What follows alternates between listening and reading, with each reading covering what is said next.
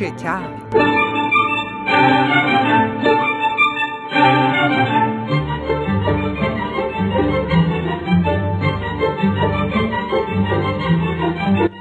با درود فراوان به همه شما شنوندگان عزیز رادیو.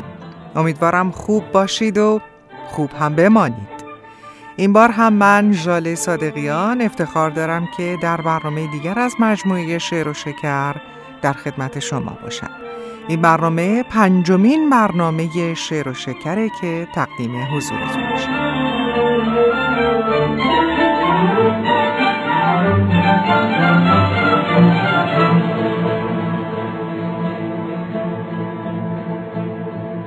خب دوستان عزیز اجازه بفرمایید که با بخش های دیگر این برنامه رو ادامه بدیم.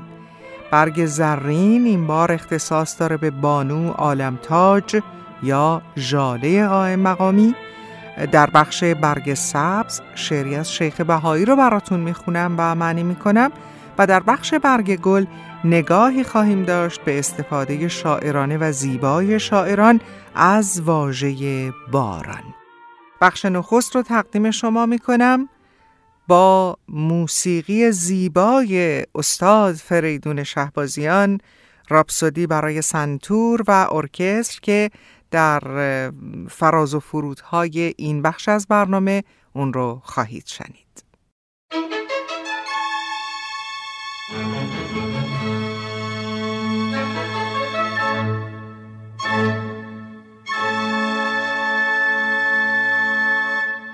بانو عالم تاج قائم مقامی متخلص به ژاله مادر شاعر بزرگ حسین پژمان بختیاری بود. ژاله از زنان شاعر و قصید سرای اون دوران به شمار می رفت و اشعار زیبا و پرخروش او بسیار مشهوره. او در شمار نخستین زنان شاعر و برجسته ایرانی در اواخر قاجاریه و اوایل پهلوی بود که رنج زنان و حقوق اونها رو فریاد می‌زد. برای پرداختن به زندگی و شعر ژاله قائم مقامی بسیار گشتم اما مطلبی کاملتر و بهتر از مقاله نسبتاً بلند بانو سهیلا سارمی نیافتم. این مطلب در شماره سوم فصلنامه دیار به چاپ رسیده که در بهار 1396 در اختیار علاقمندانش قرار گرفت. من سعی می‌کنم البته به زبان خودم این نوشته پرمغز بانو سهیلا سارمی رو خدمت شما ارائه بکنم. اما زندگی ژاله قائم مقامی ژاله به سال 1262 خورشیدی در خاندانی خوشنام و فراخزیست به دنیا آمد. پدر او میرزا الله بود و مادرش مریم خانوم دختر معین الملک. ژاله را از پنج سالگی به دست استاد سپردند تا ادب و دانش معمول اون روزگار رو یاد بگیره و او هم به سبب هوشمندی بسیاری که داشت در اندک زمانی ادب فارسی و عربی رو به خوبی آموخت و در دیگر عرصه های علم و دانش هم پیشرفتی به سزا کرد. زندگی او تا پانزده سالگی به کسب علم و ادب در فراهان سپری شد. اما دیری نپایید که این سیر یک نواخت زندگی به هم خورد. اختلافایی که بر سر مال و ملک بین پدر ژاله و بستگانش پیش اومد او رو واداشت که به همراه زن و فرزندانش راهی تهران بشه تا شاید با حمایت صدر اعظم چاره ای پیدا بکنه و از تنگنای مالی به در بیاد.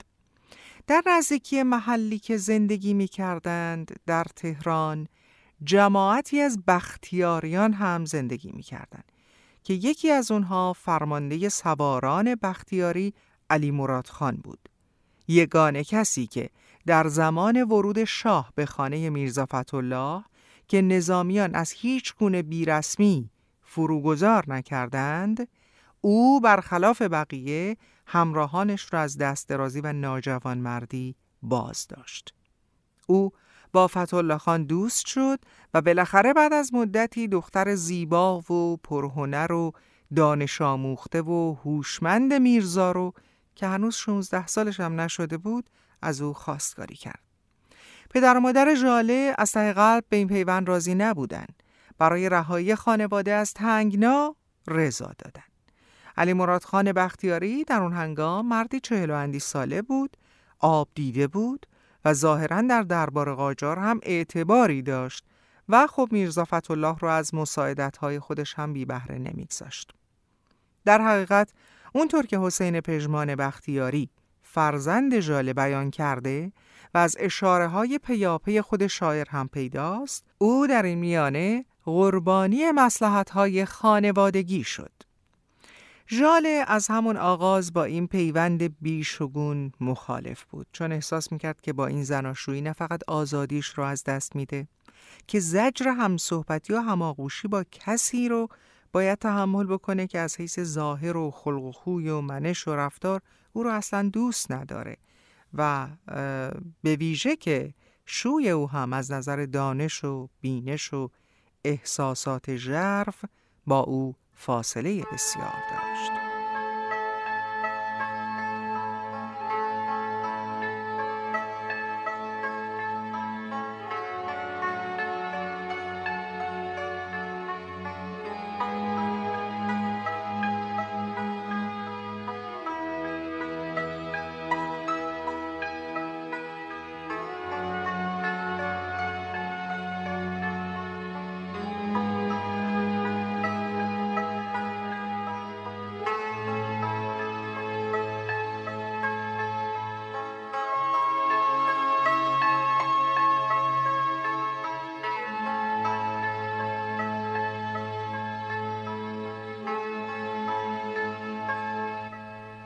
سرخوردگی از شوهر که جز جاله گویا همسر یا همسران دیگری هم داشت و از اونها صاحب فرزند هم بود شاعر رو واداشت که بعد از چند سال فرزند خودش رو رها کنه و به خانه پدری برگرده.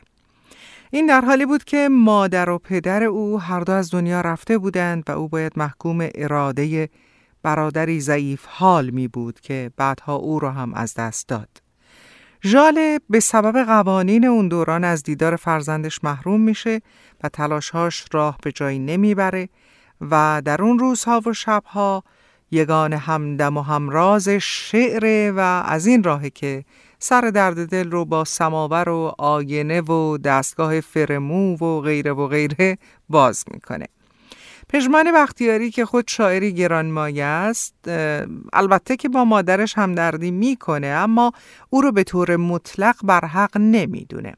چون فکر می‌کنه که زنان بسیاری در اون دوره در شرایطی همانند ژاله زندگی می‌کردن و دم بر نمی آوردن او همچنین علاقمندی پدر رو به شاهنامه و تاریخ ایران قدیم میهندوستی بسیار او و بیزاری او از استعمارگران رو دال بر دانایی و بینش او در این زمینه ها می‌دونه و ادعای مادر مبنی بر بیسوادی و نادانی شوهر رو یک سره درست نمی‌دونه.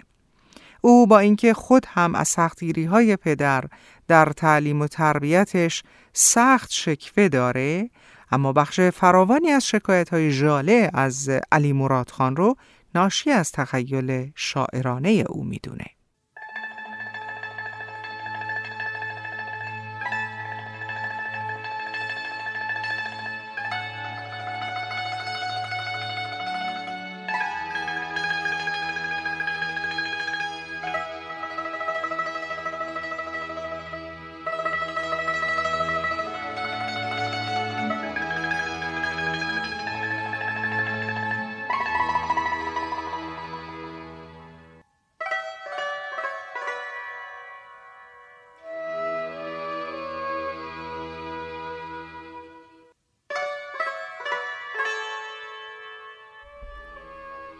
چنان که از گفته های پژمان و همینطور شعرهای خود ژاله برمیاد او دیوان شعرش رو در آتش سوزاند تا به دست غیر نیفته اما از آنچه به جا مونده میشه دونست که او در شاعری بسیار پر احساس و پر بوده و این نکته رو نه فقط پژمان در مقام ادب شناس و شاعر که دیگر بزرگان و نامداران شعر قرن بیستم ایران هم با حیرت و ستایش یادآور شدند. غلام حسین یوسفی ادیب و نویسنده و مترجم برجسته کشورمون از او به گوهر درخشنده و گرانبهای شعر فارسی یاد می‌کنه امیری فیروسکوهی او رو شاعره اعجوبه ای می‌دونه که شعرهای او الهامات غیبیه و نه تنها بر پسر خود بلکه بر اکثر شعرای عصر برتری دارد. این نظر امیری فیروسکوهیه حبیب یغمایی هم او رو دارای مقامی منی و همتراز پروین اعتصامی می‌دونه. البته با شعرهایی ما بیش لطیفتر از پروین. هرچند که ژاله خودش رو تیر بخت می‌دونه اما میوه این تیر روزی ارمغانی بسیار گران بخواست. این شاعر بزرگ بیشتر برای شعرهای زنانه و مرد ستیزش شناخته شده.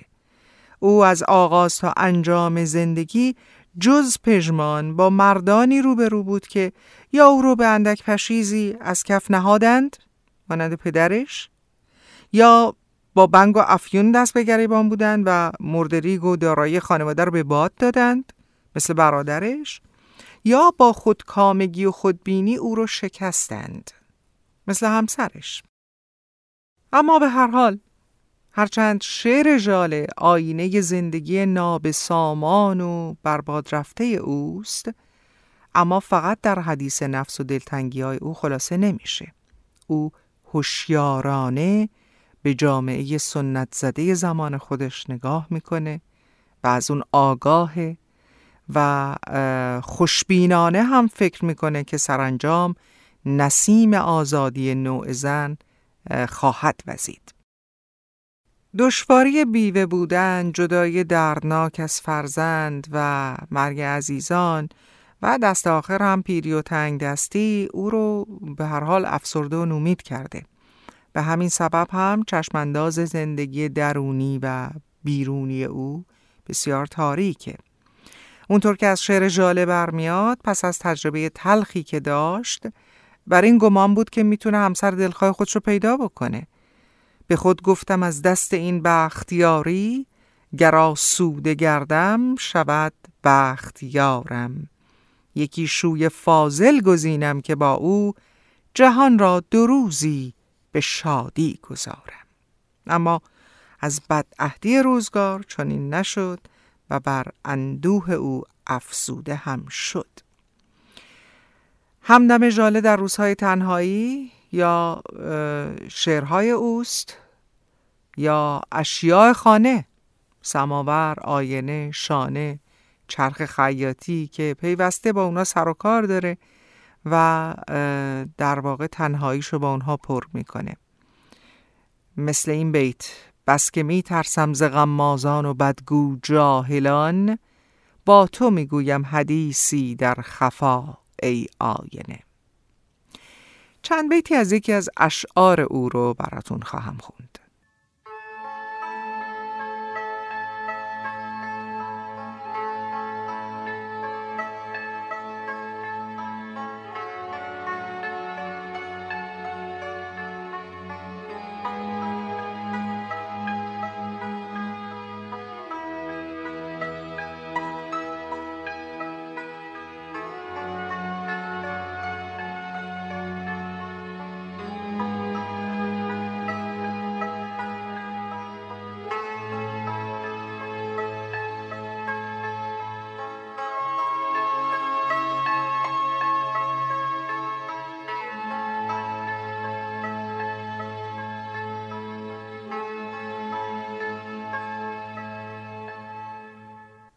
گم شد جوانیم همه در آرزوی عشق اما رهی نیافتیم آخر به کوی عشق. از حجب و از غرور دل خرد سنج من شد بهره ورز عشق ولی زارزوی عشق. معشوق ناشناخته را ای صبا بگوی دل می کشد به سوی تو یعنی به سوی عشق. بویی نصیب من نشد از عشق و سالها. در گلشن خیال چمیدم به بوی عشق.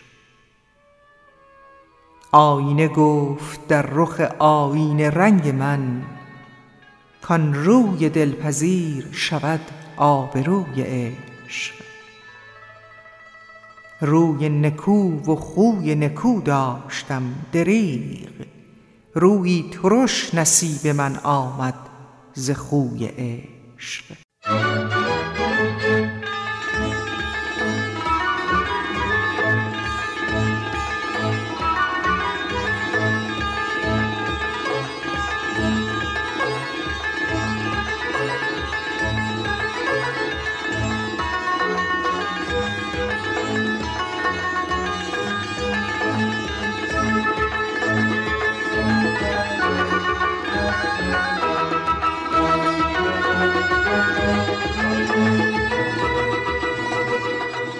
شعر بسیار زیبایی بوده از ژاله قائم مقامی که براتون خوندم شعر ژاله از نظر ارزش ادبی با شعر بزرگان هم اصرش همچون ایرج میرزا، ادیب الممالک فراهانی و محمد تقی بهار سنجیدنیه.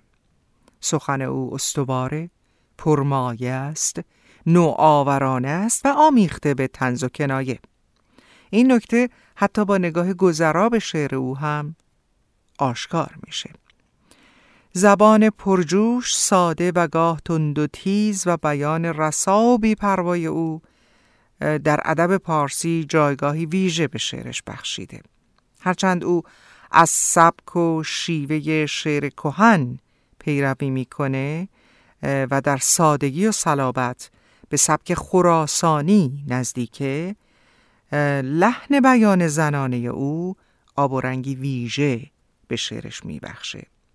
همینطور هماهنگی زبان شعر و طرز بیان او با مضمون سخن گواهی بر استادی او در این هنر گرانمایه است. هنجار شکنی معنایی بیان خواسته های طبیعی و انسانی بانوان در کنار خواسته های اجتماعی اونها و اعتراض های بیپروا به صد و بندهای شرعی و قانونی که خود به هنجار شکنی در زبان انجامیده جایگاه او رو در میان شاعران نوآور استوار می‌کنه. شعر جاله زمینی و این جهانیه و جنبه های واقعگرایی و نگرش فلسفی در اون بسیار نیرومنده. با اینکه احساس های زنانه در اون قویه از ایدئالگرایی و نماد پردازی دوره. آنجا که از برابری زن و مرد یا از مرد آرمانی خودش سخن میگه از خیال بافی فاصله داره و خواستش بر پایه واقع گرایی و منطقی قوی شکل گرفته. او همه چیز رو با نگاهی ژرف و دیدگاهی سنجشگر مینگره. با نظری به شعر او می‌توان به روحیه بررسنده، بازپرسنده و چارجوی او پی برد. شعرهای او چند وجهیه و مزامینی همچون عشق، زندگی، مرگ، بیم و امید، زیبایی و زشتی، پیری و جوانی و ستایش مدرنیته رو هم در بر می‌گیره. نیروی تخیل ژاله بسیار قویه و گاه تصویرهای تازه‌ای میآفرینه که در آفرینش اونها از جهان پیرامون و تجربه شخصی خودش الهام گرفته.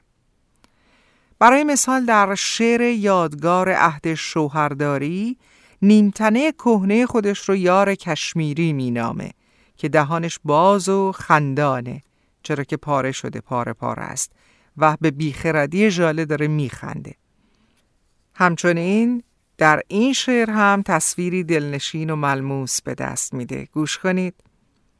نقش تو ز پشت دود سیگار امشب میرخصد و در برابرم میلرزد.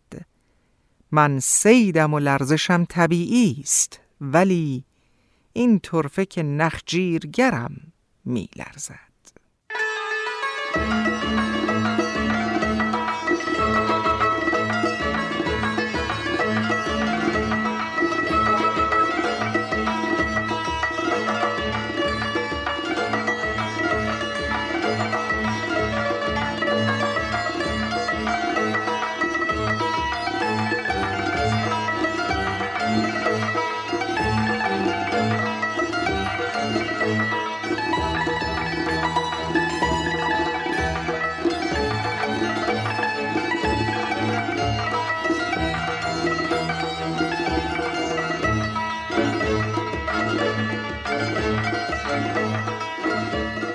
در شعر ژاله تشبیه کاربردی گسترده داره.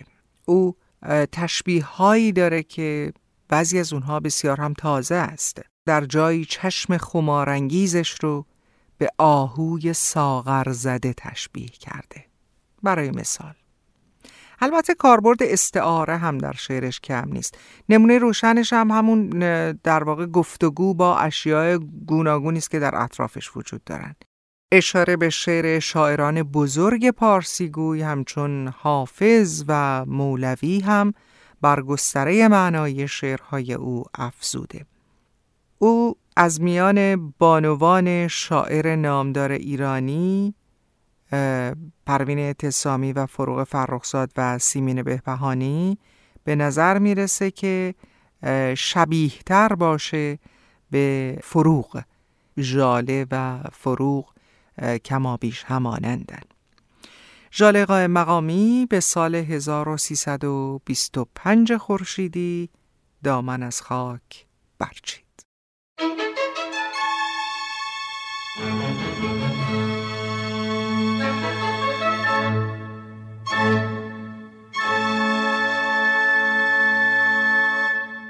بخش برگ زرین رو به پایان می‌بریم با تکرار منبع این مطلب که قبلا هم خدمتون ارز کردم. برداشت شده از مقاله بانو سهیلا سارمی بود از فصلنامه دیار شماره 3 بهار 96 اما بخش برگ سبز این برنامه. این بار شعری از شیخ بهایی رو براتون انتخاب کردم که یکی از شعرهای شناخته شده و بسیار زیبای اوست. دعوت می‌کنم که این غزل رو بشنوید.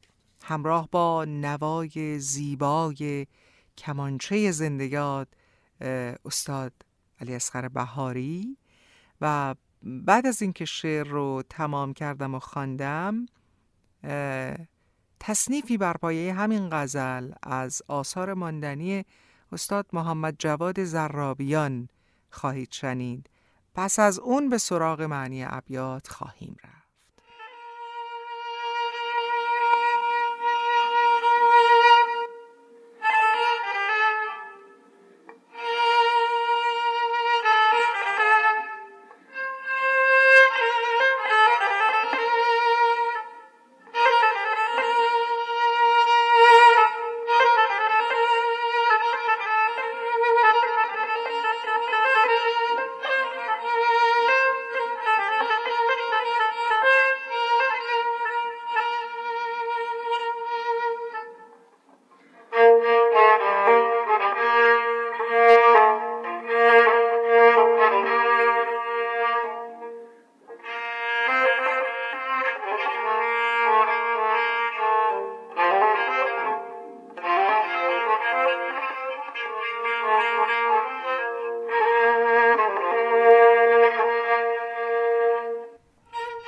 ساقیا بده جامی زان شراب روحانی.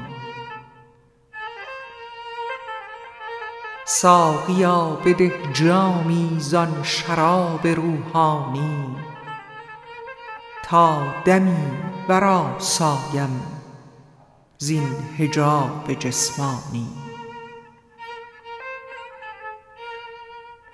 بهر امتحان ای دوست گر طلب کنی جان را آنچنان برافشانم کز طلب خجل مانی.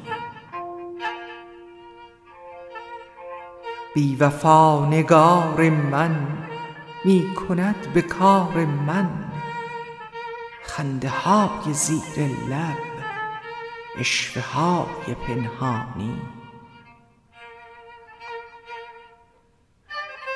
دین و دل به یک دیدن باختیم و خرسندیم. در قمار عشق دل کی بود پشیمانی؟ ما و زاهد شهریم هر دو داغدار اما داغ ما بود بر دل داغ او به پیشانی. ما ز دوست غیر از دوست مقصدی نمی خواهیم حور و جنت زاهد بر تو باد ارزانی. رسم و عادت رندی است از رسوم بگذشتن. آستین این ژنده می کند گریبانی.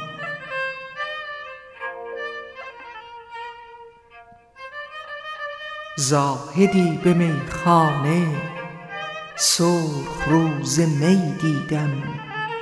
گفتمش مبارک باد بر تو این مسلمانی. زلف و کاکل او را چون به یاد می آرم می نهم پریشانی بر سر پریشانی خانه دل ما را از کرم عمارت کن. پیش از آن که این خانه رو نهد به ویرانی. ما سیه گلیمان را جز بلا نمی شاید.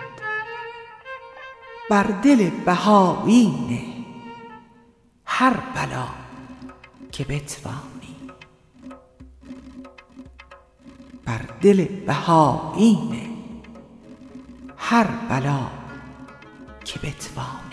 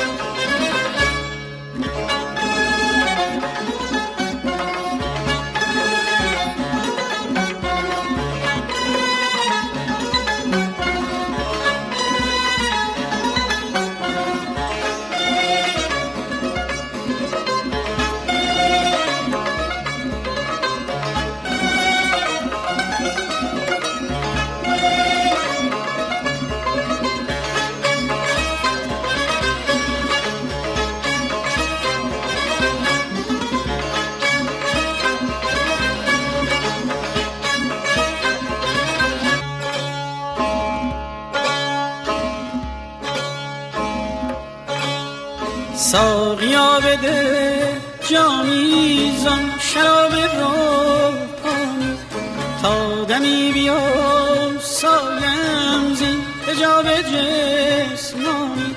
زین حجاب زین حجاب زین حجاب جسمانی.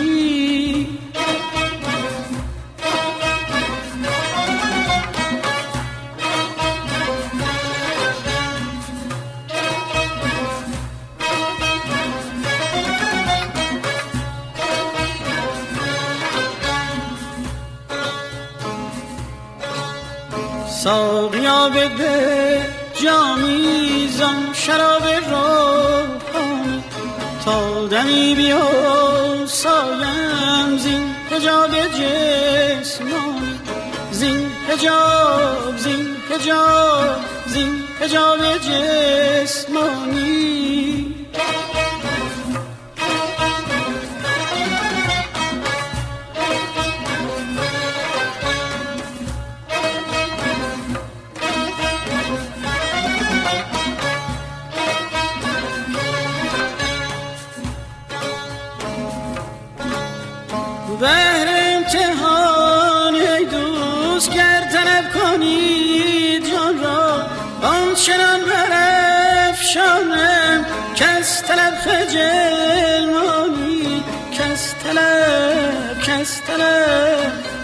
طلب خجل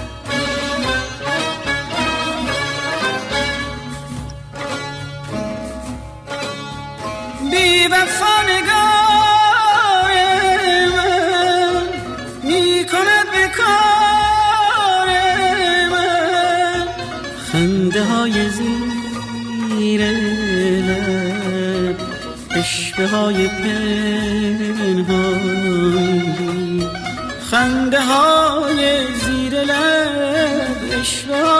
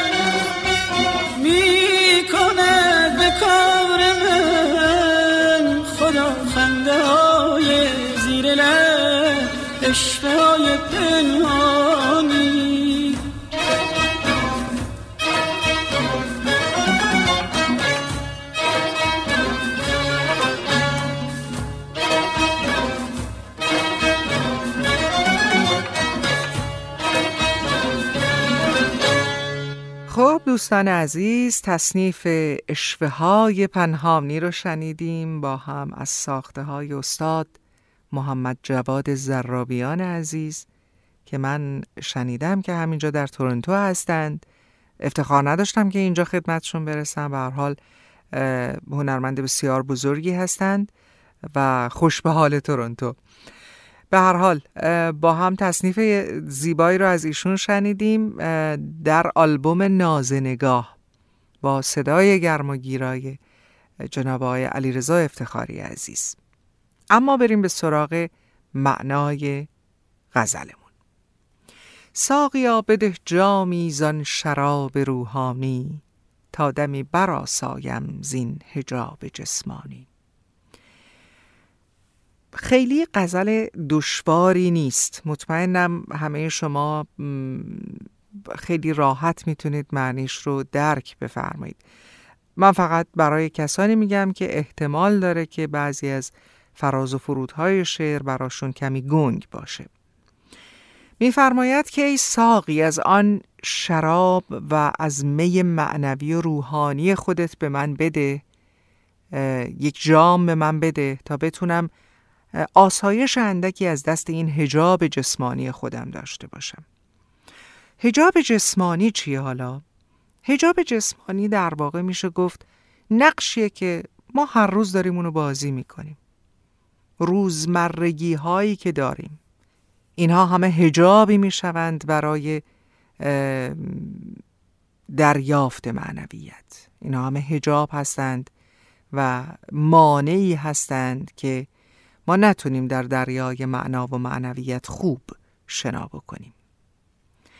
بهر امتحان ای دوست گر طلب کنی جان را آنچنان برافشانم که از طلب خجل مانی. ای دوست اگر محض امتحان هم جان مرا طلب بکنی آنچنان در راحت راحت جان میدم که از این طلب خودت شرمنده بشی. منظورش اینه که من بیش از اینها فدایی و گریبان دریده عشق تو هستم. بی وفا نگار من می کند به کار من خنده های زیر لب اشوه های پنهانی. نگار بی وفای من دائم خنده های زیر لب به من می‌کنه. اشوه های پنهانی داره که هر کسی نمی‌بینه. اما همین خنده ها و اشوه ها و اشاره ها منو مجنون و دلباخته می‌کنه. قطعا شما هم می‌دانید که این غزل یک غزل عارفانه است و آنچه شیخ بهایی بهش نظر داشته در واقع میشه گفت که طرف خطابش خداونده و وقتی که می‌خواد به او بپیونده و به او نزدیک بشه گهگداری میگه خنده های زیر لب از او می‌بینم اشوه های پنهانی می‌بینم. همه اینها نشانه ها و اشاره هایی که از جانب خداوند به او میشه و او این اشاره ها رو می‌بینه و می‌دونه که دیگران به راحتی این اشاره ها رو نمی‌تونن ببینن. با این دید بقیه شعر رو خواهش می‌کنم حتما گوش کنید. دین و دل به یک دیدن باختیم و خورسندیم در قمار عشق دل کی بود پشیمانی؟ با یک نگاه دین و دل خودمون رو منظورش خودمه. جمع میبنده منظورش خود شخص خودشه. دین و دل خودم رو با نگاهی باختم و از این بابت خورسندم. وقتی صحبت از برد و باخت میشه خب قطعا باید قماری هم اتفاق افتاده باشه دیگه. این قمار قمار عشقه. و در مصرع دوم میگه در قمار عشق هرگز پشیمانی وجود نداره. هر کسی که به قمار عشق دست می‌زنه می‌دونه که ممکنه که ببازه. ما و زاهد شهریم هر دو داغدار اما داغ ما بود بر دل داغ او به پیشانی. من و زاهد شهر هر دو داغ داریم. اما تفاوتی بین ما هست. داغ من داغی است که از عشق عشق خداوندی بر دلم دارم و داغ او داغ است که ظاهریه روی پیشانیشه.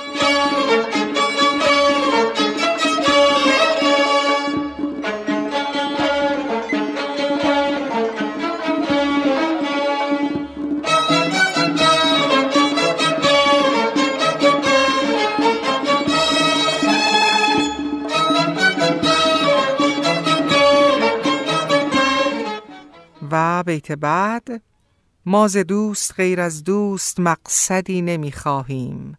هور و جنت ای زاهد بر تو باد ارزانی. ما غیر از خود دوست از دوست چیزی نمی‌خوایم از یار از جانانمون غیر از خود جانان چیزی نمی‌خوایم ای زاهدی که وعده هور و بهشت و جنت به من میدی همه اینها ارزانی خودت باشه.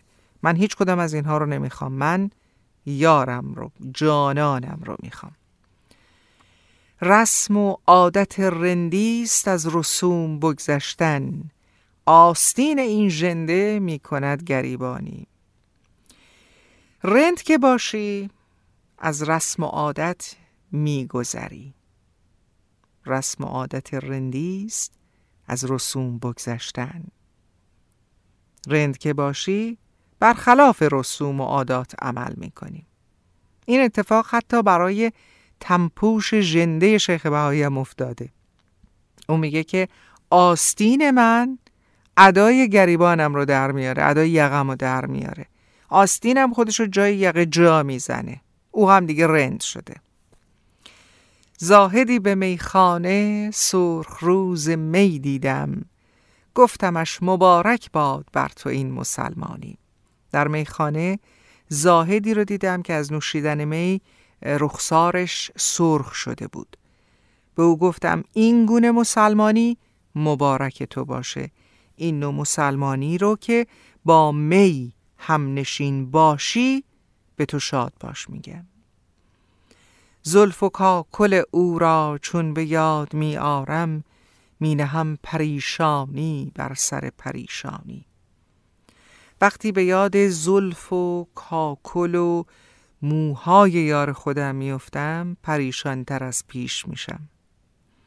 پریشانی بر سر پریشانی می نهم البته اشاره هم داره به اینکه زلف یار من هم پریشانه که وقتی من به یاد میارمش پریشانتر و پریشانتر میشم. خانه دل ما را از کرم امارت کن پیش از آن که این خانه رونهد به ویرانی. شاید بهتر باشه که مصرع دوم رو اول معنی بکنیم. پیش از اینکه از این خانه از خانه دل من چیزی باقی نمونه فقط ویرانه باقی بمونه بیا و با کرم و بخشش خودت با لطف و عنایت خودت خانه دل من رو آباد کن. و آخرین بیت ما سیه گلیمان را جز بلا نمی شاید. بر دل بهایین هر بلا که بتوانی. دیگه عاشقی رو تمام کرده. ما سیاه روزان و سیاه بختان مستحق بلاییم. جز بلا ما را نمی شاید. شایسته ما غیر از بلا چیز دیگری نیست. پس بیا و هر بلایی که می‌تونی و از دستت برمیاد به سر بهایی بیار. هر بلایی که می‌توانی بر دل بهایینه ما سیه گلیمان را جز بلا نمی شاید. بر دل بهایین هر بلا که بتوانی.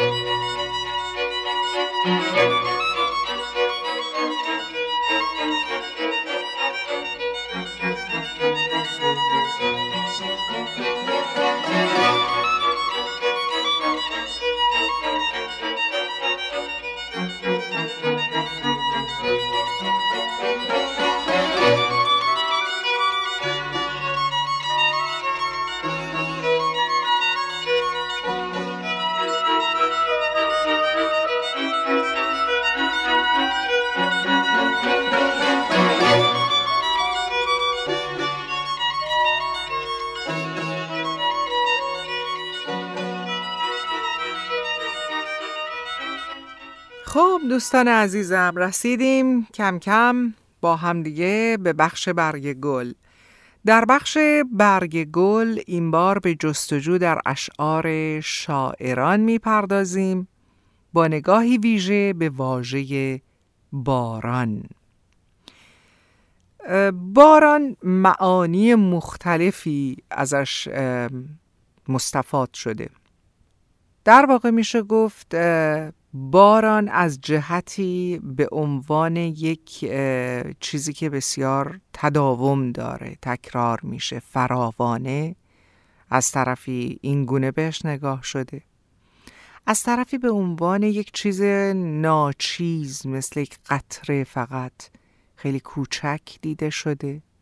ولی در بسیاری از جاها همین قطره های کوچک جمع میشن و یک اتفاقی رو پدید میارن. یک تفاوتی می‌کنن نسبت به ماهیتشون فرق می‌کنه نسبت به قطره ای که بودند. به هر حال در بخش برگ گل این بار به باران می‌پردازیم با اشعار شاعران بینظیرمون و البته همراه با این بخش بهار گلها رو میشنوید. نام مجموعه موسیقایی که در این بخش خواهید شنید. هنر بیبدیل استاد نازنینم زندیاد همایون خرم و همینطور استاد نازنین پیانوی کشورمون زندیاد جواد معروفی. بهار گل هاست نام این قطعات. مجموعه قطعاتی است که در این بخش ازشون استفاده میشه. بشنوید. باران.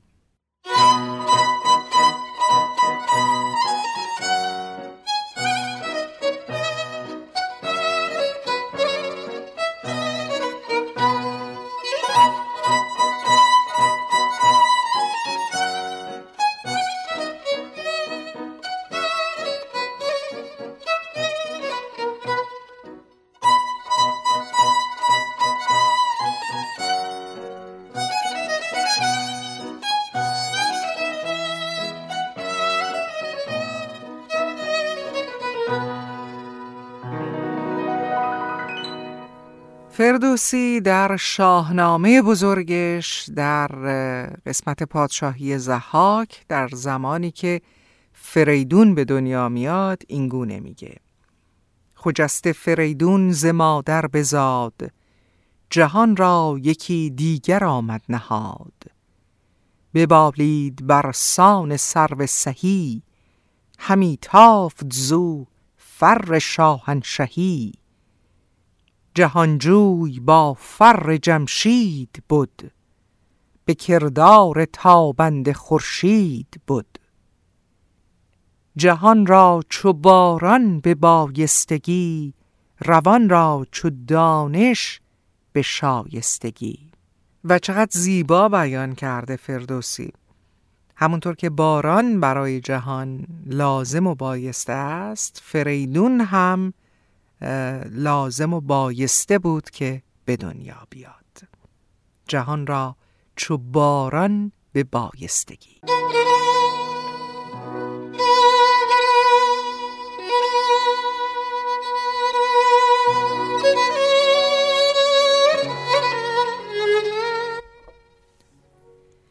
از حافظ بشنوید. یا رب از ابر هدایت برسان بارانی پیشتر زان که چو گردی زمیان برخیزم.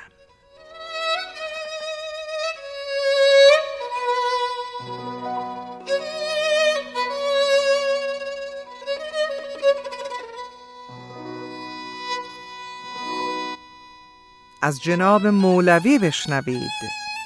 آمد بهار جانها ای شاخ تر به رقصا چون یوسف اندر آمد مصر و شکر به رقصا از عشق تاجداران در چرخ او چو باران آنجا غبا چه باشد ای خوش کمر به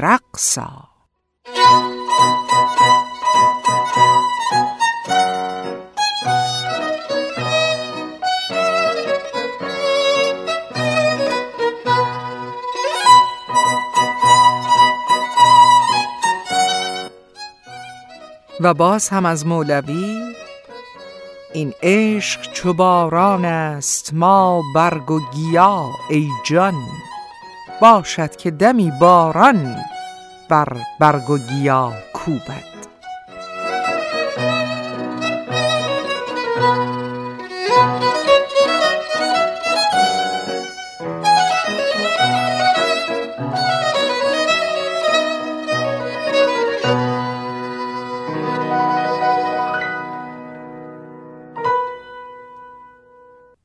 از شرفنامه نظامی بشنوید. یکی تاجور بهتر از صد بود که باران چو بسیار شد بد بود.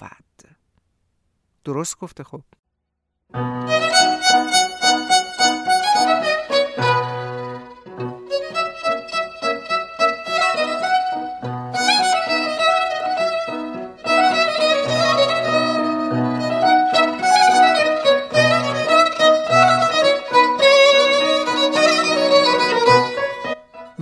از جناب سعدی در یک غزل چه کند بنده که گردن ننهد فرمان را؟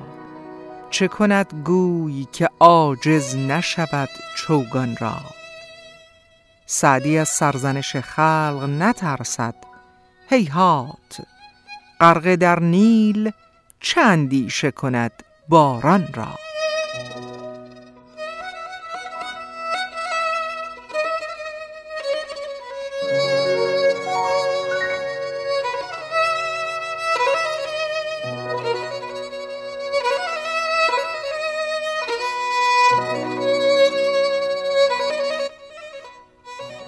و بیت دیگری از سعدی؟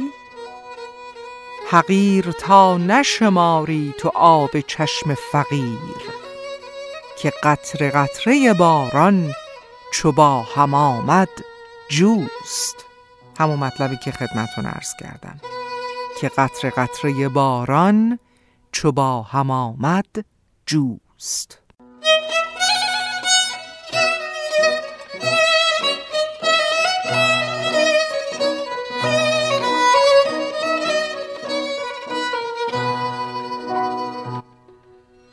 از پروین اعتصامی بشنوید. هزار نکته ز باران و برف می‌گوید شکوفه ای که به فصل بهار در چمن است. تاریخش از شکلش پیداست شکوفه.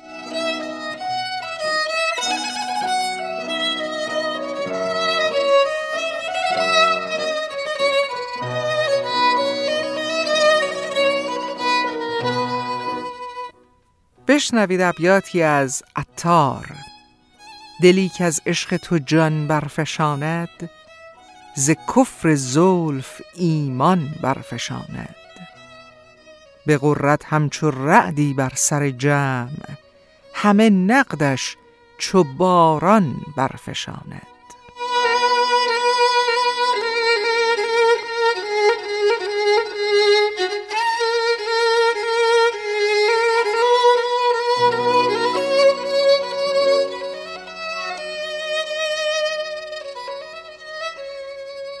و باز هم بیتی از عطار. زین ابر تر چو باران بیرون شو و سفر کن زیرا که بی سفر تو هرگز گهر نگردی.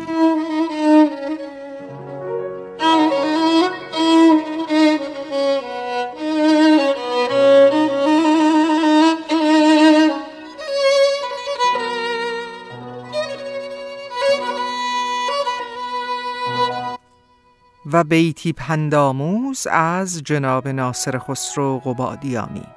به نرمی زفرجوی بر خسم جاهل که که را به نرمی کند پست باران.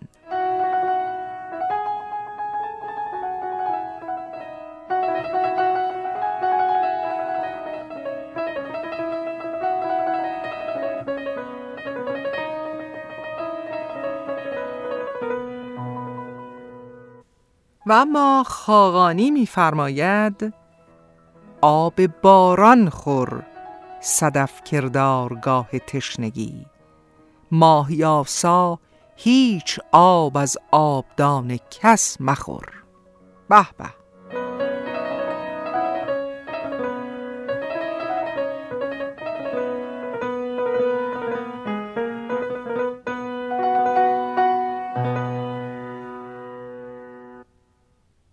و صائب تبریزی با زبان کنایه فوقالعاده زیباش. تر نگردد از زر قلبی که در کارش کنند. یوسف بیطالع ما گرگ باران دیده است.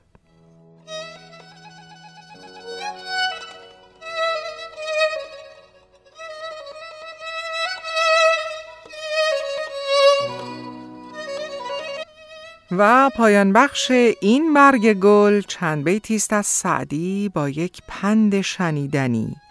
حکایتی از بوستان سعدی باب چهارم در تواضع. بشنوید. یکی قطره باران ز ابری چکید. خجل شد چو پهنای دریا بدید. که جایی که دریاست من کیستم؟ گرو هست حقا که من نیستم. چو خود را به چشم حقارت بدید صدف در کنارش به جان پرورید. سپهرش به جایی رسانید کار که شد نامور لولو شاهوار. بلندی از آن یافت کو پست شد. در نیستی کوفت تا هست شد. تواضع کند هوشمند گزین نهد شاخ پرمیوه سر بر زمین.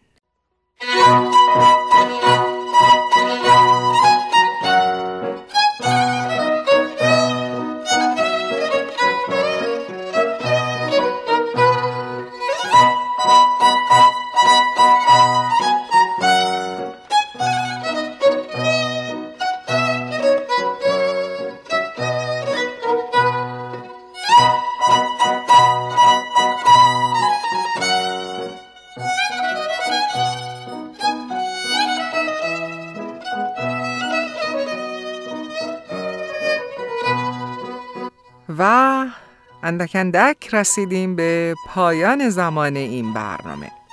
دوستان خوبم اگر مایل هستید در کلاس های شعرخانی و فن بیان و گویندگی شرکت بفرمایید می‌تونید به شماره تلفنی که خدمتون ارز می‌کنم یه پیامک بفرستید. دو سفر یک 647 674 77 27 و اگر دلتون بخواد می‌تونید ایمیلی هم برای من بفرستید. Z H A L E که نام من هست ژاله.